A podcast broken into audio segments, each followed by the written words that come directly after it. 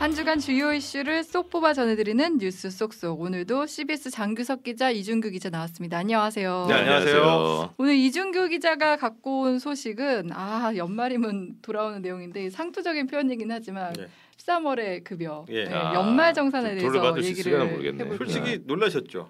벌써? 그쵸, 네. 맞아요. 아 진짜. 오늘이 12월 2일이니까 예, 올 초에 그거 하신 거 기억나세요? 기억 아마 안 나. 어떻게 했는지 기억 안 나실 걸요. 좀 그냥 그냥- 시키는 대로 예, 그냥 찍혀 나오는 대로. 어, 맞아. 어. 그렇게 해도 되긴 되는데 그렇게 하시면은 이제 좀 더 받을 수 있는 걸못 어. 받을 수가 음, 있죠. 음. 따로 챙겨야 될 그런 부분들이 있는데 네. 뭐 어쨌든 간에 뭐 이- 요즘 때만 되면 사실 생각나는 게 세 가지 있지 않습니까? 음. 첫 번째가 첫눈 언제 오나. 근데 눈은 내렸고. 눈 왔지. 예. 예. 그다음에 군고구마랑 호빵 언제 파나. 어. 이런 것도 중요하고 그리고 또 한 가지가 이제 연말정산 이제 어떻게 해야 되나 지금 딱 한 달 남았기 때문에 요 네. 남은 한 달 어떻게 써야 되나 이게 아, 굉장히 좀. 중요하다고 할수 예. 있습니다. 네. 조금이라도 더 공제를 많이 받기 위해서 할 수 있는 것들 알려주세요. 일단 11월까지 쓰셨던 거를 생각을 일단 하셔야 되고 네. 그러니까 내가 얼마 썼는지를 일단 그 전체 내가 연봉이 얼마지 음. 총 수입이 얼마지 그거에다가 내가 11월까지 얼마 카드로 썼지 이런 부분들을 일단 아셔야 돼요. 네. 이걸 모르시면 아무것도 할 수가 없습니다. 어, 왜냐하면 공제율이 달라요. 음. 신용카드 같은 경우는 15%, 현금 영수증에는 이제 체크카드도 똑같은 그렇죠. 방식인 네. 거죠. 도서구입비랑 공연비 이런 거는 30%까지가 되고 음. 전통시장은 40%, 음. 대중교통도. 예, 대중교통이 80%입니다. 네. 올해 아. 올랐어요. 아, 엄청나게 많이 올랐어요. 올랐네요. 예. 예. 대중교통은 굉장히 많이 공제가 된다. 그러네요. 근데 이제 대중교통을 사실 엄청 타고 다니시는 분들도 네.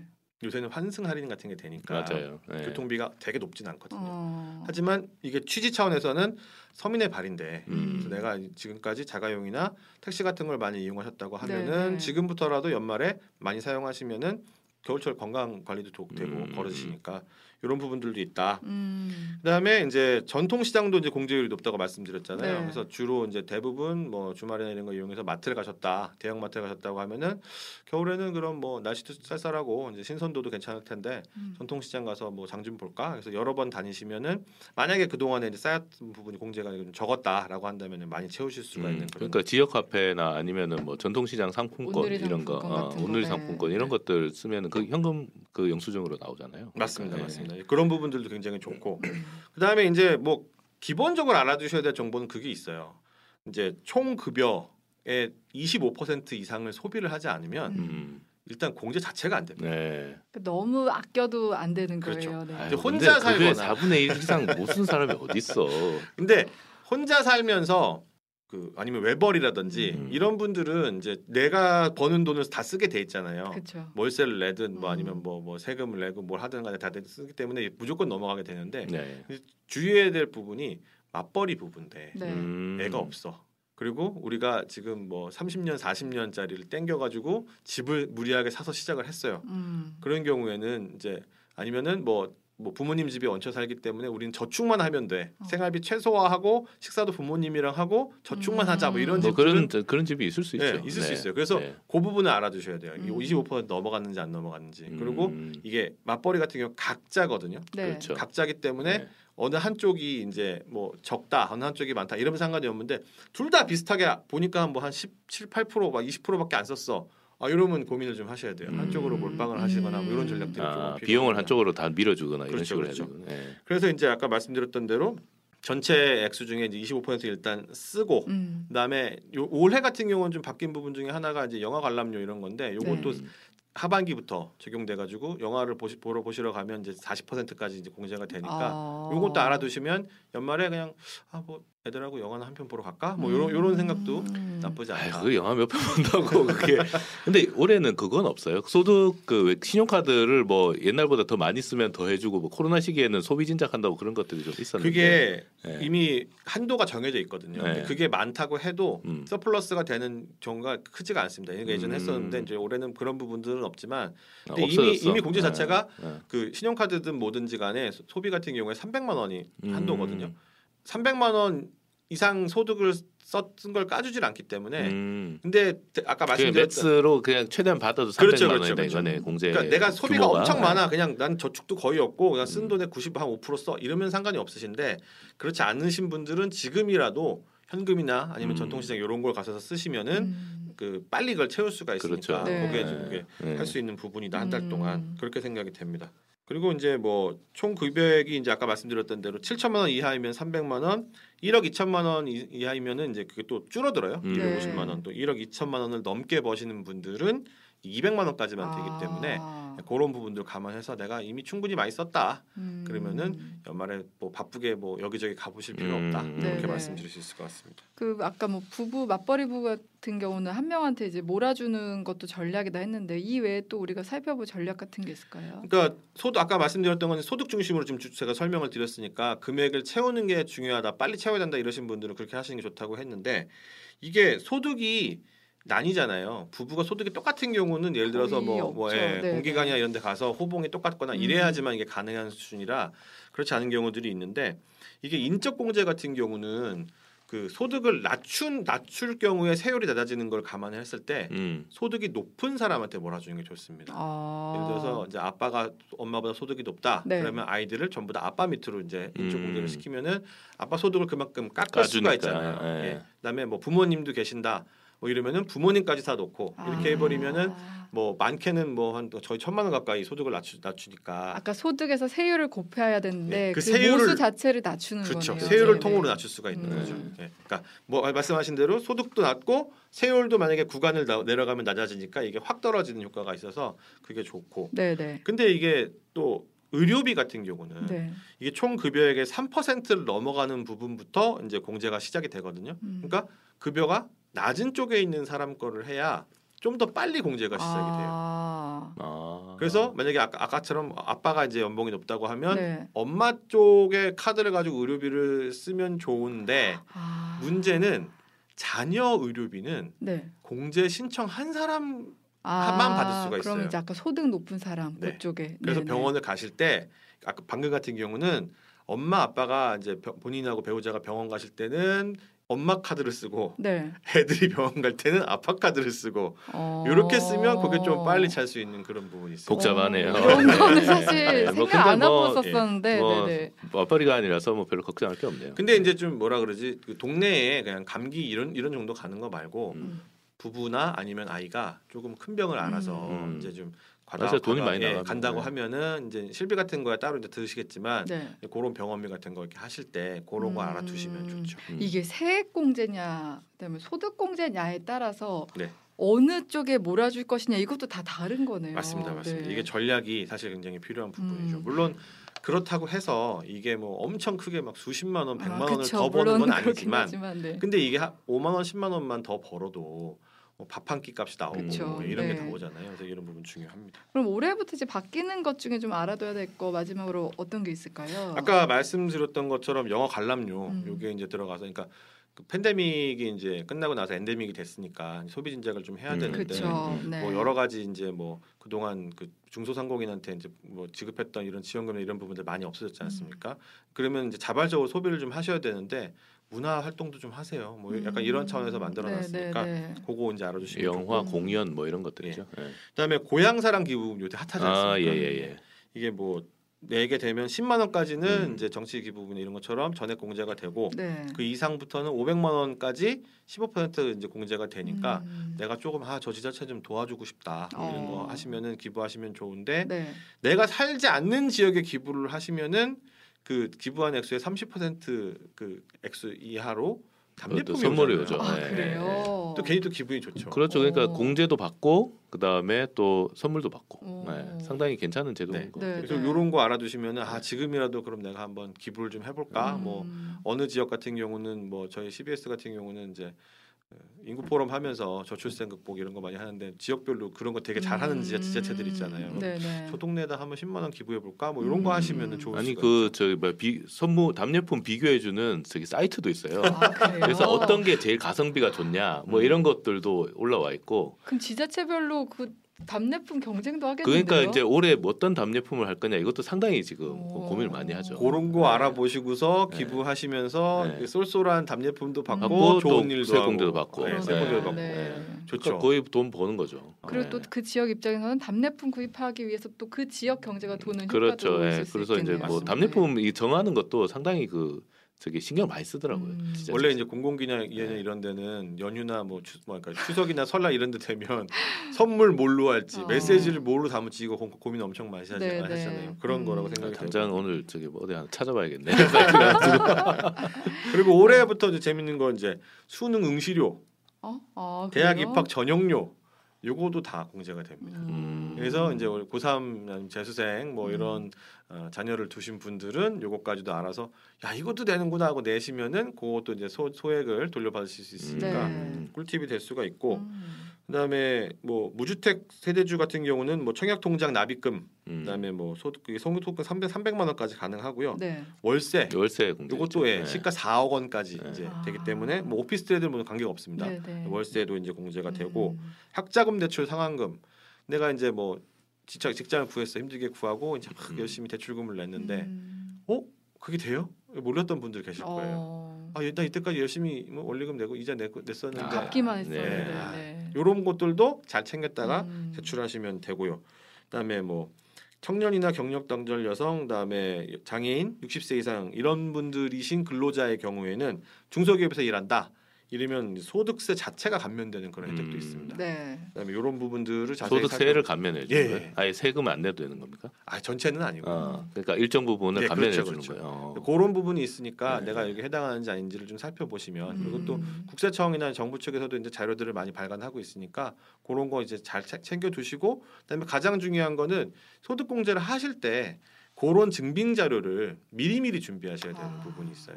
왜 이렇게 복잡한지 모르겠어요. 예. 영수증 요새 여전히 잘 그냥 복잡해. 버리죠. 예. 네. 그 법의 이제 그 네. 기본 원칙 중에 음. 하나가 네. 권리 위에 잠자는 자 보호받지 아니 근데 못한다 중소기업. 다니고 맨날 이교대 돌고 이러시는 분들이 언제 그런 거 다 또또 음. 준비를 합니까? 그런 참. 부분이 있긴 네. 있는데 근데 국세청에다 연락을 하시면은 네. 최대한 많이 도와주고 음. 내가 아까 말씀드린 그 미리 보기도 가능하고 한 부분 무서워서 전화를 못 하겠어. 세금을 더 찾아가지고 또, 어? 그리고 이제. 이직한 분들 네. 이직한 그쵸. 분들도 어렵단 말이에요. 음. 왜냐하면 그 전에 다녔던 직장에 대해서 아, 필요한 그치, 그 주세요 서류들을 해야 되니까. 네. 어. 그래서 이직을 하실 때는 이 나올 때 아, 나온 다음에 미리. 달라 그러면 좀 민망하잖아요. 아. 나올 때 네. 이제 그 서류들이 한 세 가지 정도 되는데 음. 그 미리 미리 이제 받아 두시면은 음. 꼭 챙겨 두셔야 됩니다. 그게 없으면은 공제가 안 돼요. 음. 네. 그리고 만약에 공제 시즌이 다 지났는데 내가 몰라서 못 받은 게 있다. 그러면 내년에도 추후에 이제 이거 이 부분에 대해서 국세청에다 연락하셔가지고 음, 음. 도움을 문의하시면은 어. 도움 받을 수 있는 부분이 있으니까 네. 일단 최대한 요번에 꼼꼼하게 하셔서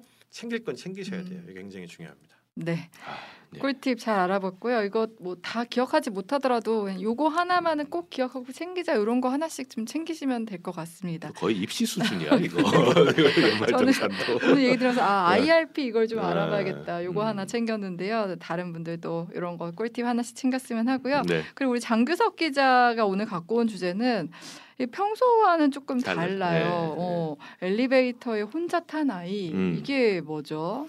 이게 제가 좀 이렇게 아이템을 찾느라고 음. 고민을 좀 많이 했는데 오늘은 요 얘기를 좀 해보면 좋겠다 그런 생각으로 이제 갖고 왔는데 JTBC 사건 반장이라는 데서 나왔던 아, 예, 스토리입니다. 네. 예.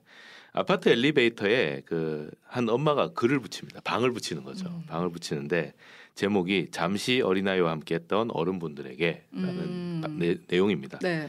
이글 내용을 보면 그런 거예요. 지하 3층에서 이게 본인 실수였는지 아니면 뭐 기계 작동 오류였는지 모르겠는데 아이가 36개월이 아직 안 됐나 봐요. 네. 근데 엘리베이터를 갑자기 엄마가 타기 전에 엘리베이터 문이 닫힌 거죠. 아. 애가 혼자 어, 탄 거야. 아찔하네요. 네 살에서 네. 다섯 살 사이 정도. 음. 그렇죠. 뭐 옛날 네 나이, 어, 나이로. 예. 그렇죠. 내용에 어떤 내용이 있냐면 아니 36개월도 되지 않은 어린이가 엄마하고 떨어져서 혼자 음. 엘리베이터를 탔으면 그게 또 다른 사람들이 좀 타고 있었나 봐요. 음. 좀 애를 좀 책임져 줬으면 좀 좋지 않았을까? 그 정도의 도의도 없냐? 뭐 이런 내용으로 이제 시작을 하는 겁니다. 음. 예. 약간 이제 성토를 하는 거죠. 네. 그러니까 이제 문은 닫혔고 엄마는 못 타고 이게 지하 3층에서 그랬어요. 지하 음. 3층에서 문이 닫혀버린 거예요. 네. 그 애만 타고 이제 엘리베이터 올라간 거죠. 아. 쭉 올라가는데 그 아파트가 30층짜리였어요. 아, 이게 어, 그러면 높네요. 올라갔다가 내려오는 한참, 시간이 네. 엄청 걸리죠. 30층까지 갔다가 다시 지하 3층에서 내려서 문이 열려서 그때 이제 아이를 찾은 거죠. 근데 아. 그때 보니까 아이가 혼자 있는 거야. 어. 예. 그러니까 엄마가 이제 약간 격분을 한 거죠.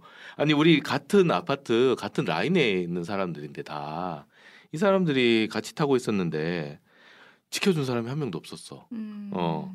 애가 얼마나 불안했을까. 어떻게 한, 하나도 안 지켜주고 다 자기 집으로 가버렸지?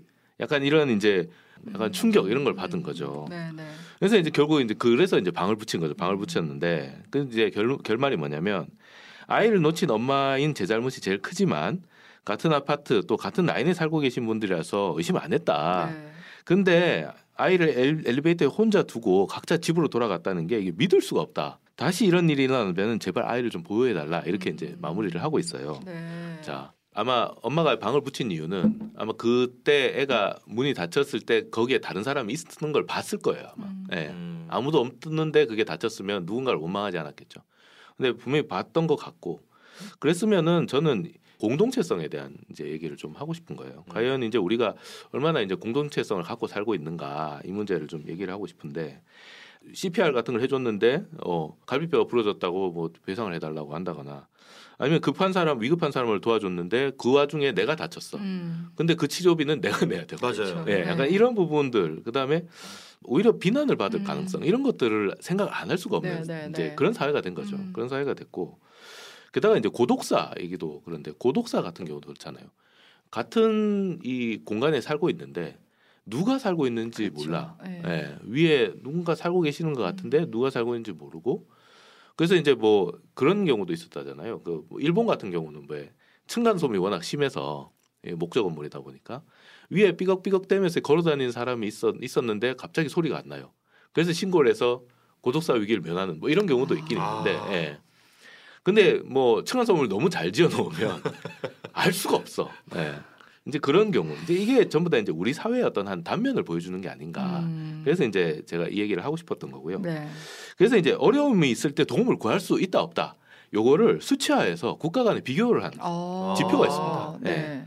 이 OECD 이제 경제협력 개발 기구가 어, 매년 5월마다 어, 더 나은 삶의 지수, 어, 오. Better Life Index라는 거를 네. 발표를 하는데 여기에 보면 공동체성을 측정하는 수치가 네. 있습니다. 수치가 있는데 어, 결론부터 말하면 2005년부터 이 지수가 발표됐는데 우리나라 매번 꼴찌였어요. 아. 네. 지금 거의 20년 동안 네. 이 공동체성 부분에 대해서 공동체성은 다 꼴찌였어요. 항상 어. 거의 만년 꼴찌다 이렇게 되는데 네. 어, 이 질문이 뭐냐면 내가 어려움에 처했을 때 이웃이나 친구 등이 사회적인 어떤 그 네트워크의 도움을 받을 수 있다.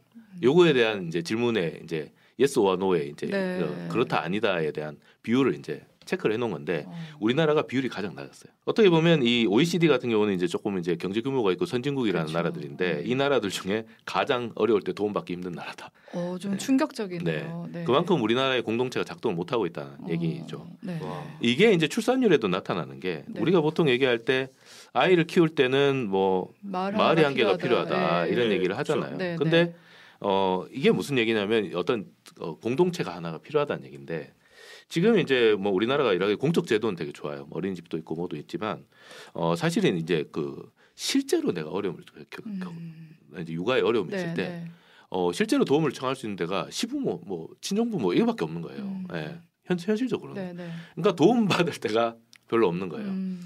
미국 같은 경우 제가 이제 뭐 특파원 있을 때 아이가 나왔지만 그 나라 같은 경우 어떻게 하냐면 baby shower라는 게 있잖아요. 네. baby shower가 뭐냐면 이 아기 아기가 나오기 전에 어 산모를 불러서 이제 일종의 우리 같은 경우는 파티를 한다 이렇게 알고 있는데 이렇게 알고. 사실 네. 그게 뭐냐면은 baby shower는 이 산모랑 가장 친한 친구가 baby shower를 주최를 합니다. 음. 그리고 이 친구들을 다 불러 모아서 네. 어, 선물도 주지만 뭘 하냐면 이 아이가 나오면 잘 봐줄게. 아. 우리가 돌아가면서 봐줄게. 어, 이 암묵적으로 이 얘기를 하는. 거예요. 네.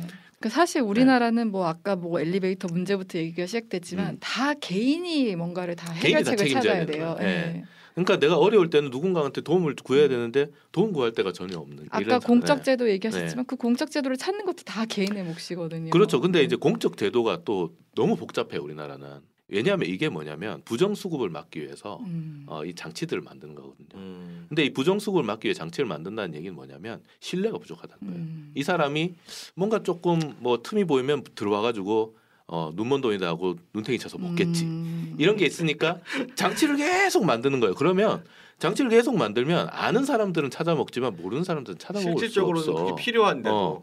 그러니까 공적 제도를 만들어도 그러니까 우리나라가 제도는 되게 잘 돼 있어요. 음. 제도는 잘 돼 있는데 중요한 건 내가 정말 힘들 때 도움을 요청하면 이 모든 제도를 다 거쳐야 되는 거야. 장치를 미리 예약도 해야 되고. 그다음에 뭐 서류도 준비해야 되고 뭐 이- 이러면은 정말 내가 준비하고 정말 급할 때는 오히려 도움을 받을 수 없는 역설이 발생하는 거예요. 음. 왜냐하면 신뢰가 부족하기 때문에. 공적인 제도에서는 신뢰가 부족하니까 여러 가지 절차를 거쳐야 되고 음. 사적인 부분에서는 제가 도움을 받을 데가 없고 음. 친정 부모님 아니면은 시부모님 아니면 정말 급할 때는 뭐 이모 삼촌 이런 말 정도 네. 말고는 없어요.